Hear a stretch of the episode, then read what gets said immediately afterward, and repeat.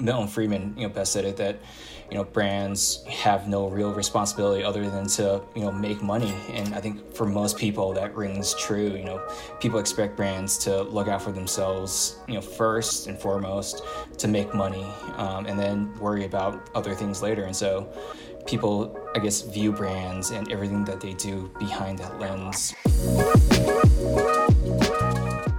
was Jody Huang from our Insights team. I'm Nisha, I'm your host for Provocation with Purpose, where we discuss the impact of culture and trends and what it means for us.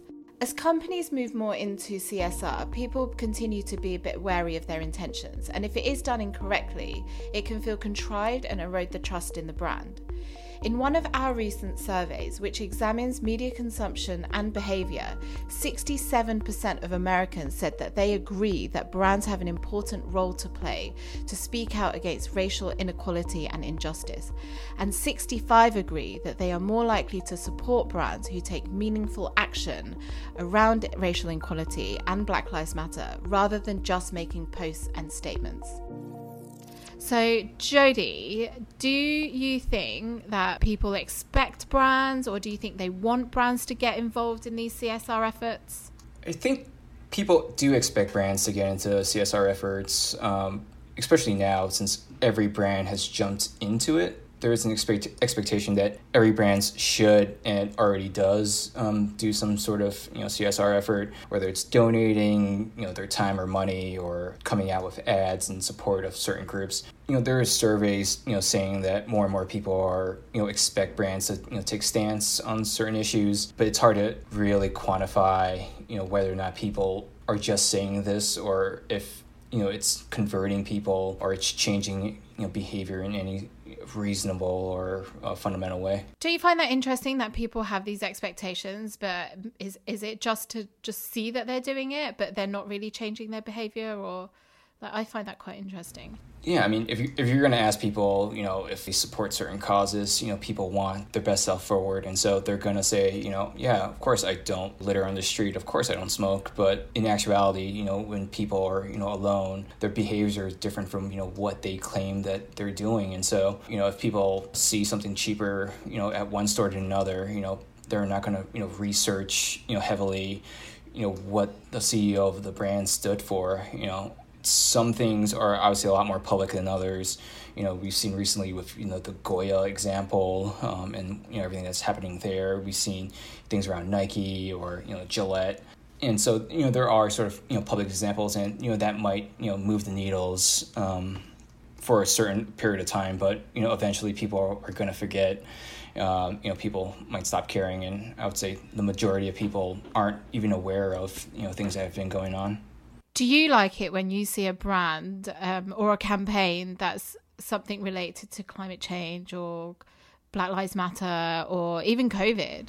Yeah, I mean, I think everyone, I guess, enjoys when a brand, you know, does something good for the world. You know, I do enjoy when you know brands are you know are donating to a good cause when they're helping out their communities and things like that. It's not something I demand a brand to do. You know, I think most people understand that brands aren't nonprofits. You know, they're not here. It's not their mission to you know help the environment. It's not their mission to you know help other people. Milton friedman you know best said it that brands have no real responsibility other than to you know make money. And i think for most people that rings true. You know people expect brands to look out for themselves you know first and foremost to make money um, and then worry about other things later. And so people i guess view brands and everything that they do behind that lens so there is skepticism and I guess the danger of appearing disingenuous as well, right? Yeah, I mean, I think people are naturally skeptical whenever a brand does anything. Um, and so there's obviously natural skepticism whenever a brand enters a certain topic or an issue that they weren't in before. You know, people I think naturally will assume that they're doing this to make themselves look better. The problem that a lot of brands have when diving into a topic that you know they're not endemic in or you know that just you know have popped up is to appear disingenuous to appear like they're pandering to a certain crowd um, that they're doing this to you know appease the public um, without putting too much thought or effort into it. And then people obviously can see right through those efforts um, and it doesn't help them in any way. It doesn't make you know the brand look any better. It doesn't make the brand seem like you know they care about anything in particular that they're just doing this um, for money for money's sake. And um, that will you know hurt the brand trust. It'll hurt you know how people view their brands in the long term. Yeah i'm all about authenticity. If it's a brand that is that has genuine value and purpose in that space like it's it just comes across so much better. Like you want to be able to relate to that campaign and you want to be able to relate to what that brand is supposed to be standing for as well. Right. I, think people always want to think that the people or brands or anyone are altruistic. Um, you know, people are altruistic nature, that people want to do good. Um, and so if people, you know, view any form of altruism as, you know, having ulterior motives, you know, that's just going to really turn them off from that brand and from that messaging. Yeah, I mean, I I come from an awards background and being in several jury rooms. Um, every time there's a campaign, I mean, every every time there's a campaign, and if it's cause related, one of the first things that the judges will ask is like, is this true to the brand's core purpose? Right. And I think just generally when you're talking about like things that consumers want and what people want in day to day life, I think you know they should be doing things that are that are true to them. Yeah, and that's why you see brands like you know Patagonia do so well. You know, people understand that when they get into a topic or, around sustainability, you know, around uh, you know helping the environment, you know, they really mean it. You know, it affects their bottom line. You know, their employees or CEO, you know, everyone within the corporation understand that you know it's part of their lifeblood, and you know, it's how the company you know was founded. It's how the company has always operated and there are different ways that brands can show support, though. Like it doesn't have to be like Patagonia is is true to the how the how the uh, company was founded, but there are different ways that you can that you can show this, right?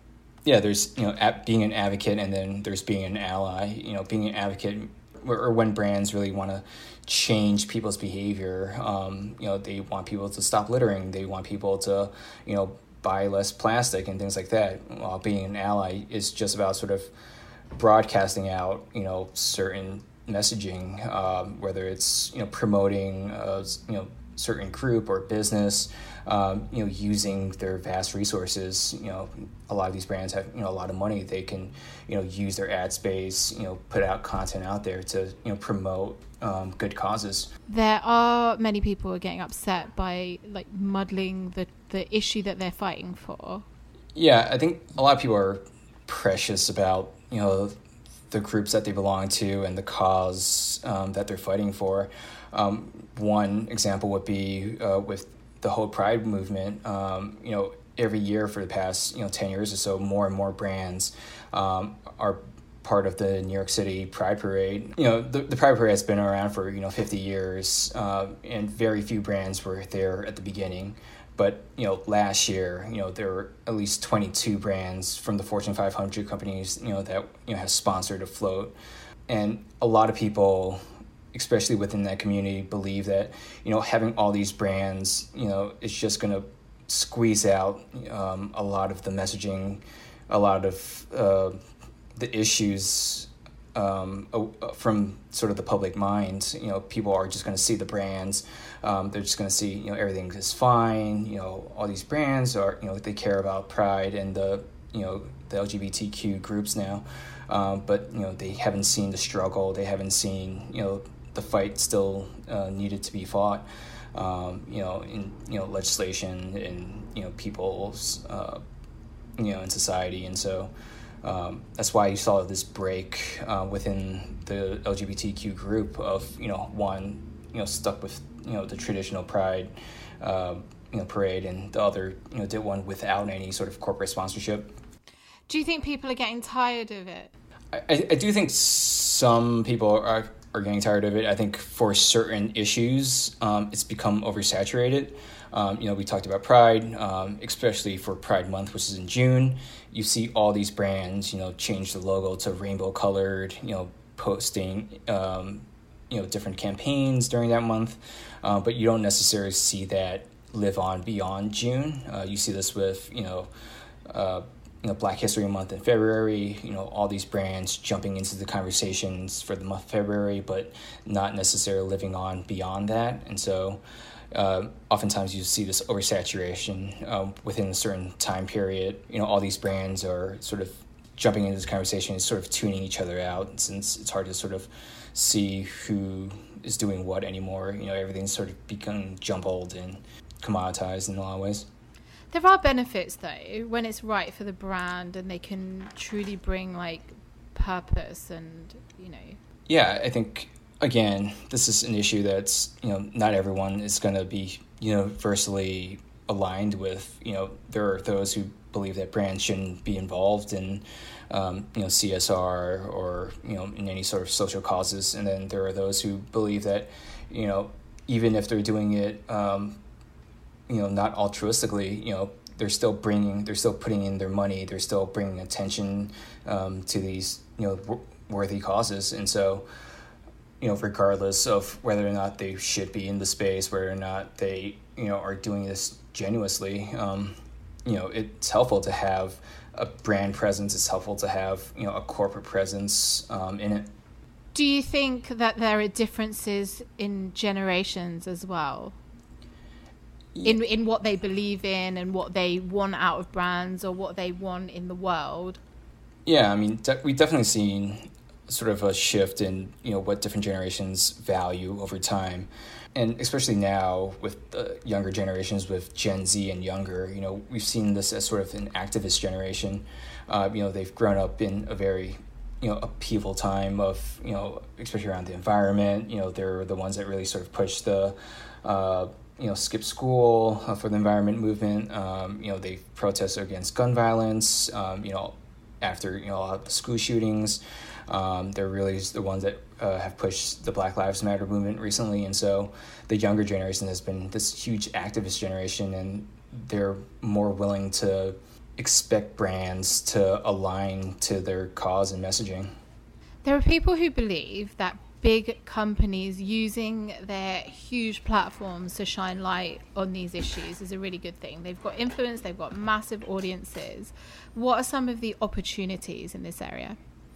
Some of the opportunities here um, are some of the, I guess, fringe movements that aren't necessarily being talked about. You know, we've seen, you know, big issues on race, on gun violence, on, you know, sustainability you know, obviously those are incredibly important topics, um, and obviously a lot of brands are jumping into them just because of how important it is. Um, but you know, you see a lot of you know smaller movements that n- haven't necessarily gotten traction yet, um, just because there hasn't been the same you know amount of media attention um, being placed upon them, uh, and they're just lesser seen. And I think it's a great space for brands to you know attach themselves to you know newer movements that are coming up um, that haven't you know been talked about yet. I think even things like you know, for example, Black Lives Matter. It's just such a big topic right now. Um, there there was a period where it was it was saying like silence is not a good thing. If you've got a platform to be able to amplify certain voices, then you should use it. So even these huge moments that are getting a shine light, but yeah, I, I think even bigger point that you've just made is really interesting about smaller topics and themes that people don't know about. I think Portland is a really good example of what's happening mm. in, in, right now. Like, why is nobody talking about that? It's crazy. Right. And I think even with bigger movements, you can still be a part of bigger movements and then highlight a smaller section within those movements. And so, you know, obviously Black Lives Matter is a huge movement, encompasses so many different things. Um, but then your brand can be a lot more specific in what they talk about. They can talk about you know supporting black businesses. Um, they can talk about you know mental health uh, issues uh, for the black community, and so you can really sort of pinpoint a certain area within the larger theme um, that might be more relevant to your brand. So that's it for this episode of Provocation with Purpose, the podcast that talks about pushing the boundaries, culture, and trends, and what it means for us. Subscribe and stay tuned for more from Team Mindshare, and make sure you follow us on Instagram and Twitter, Mindshare underscore USA.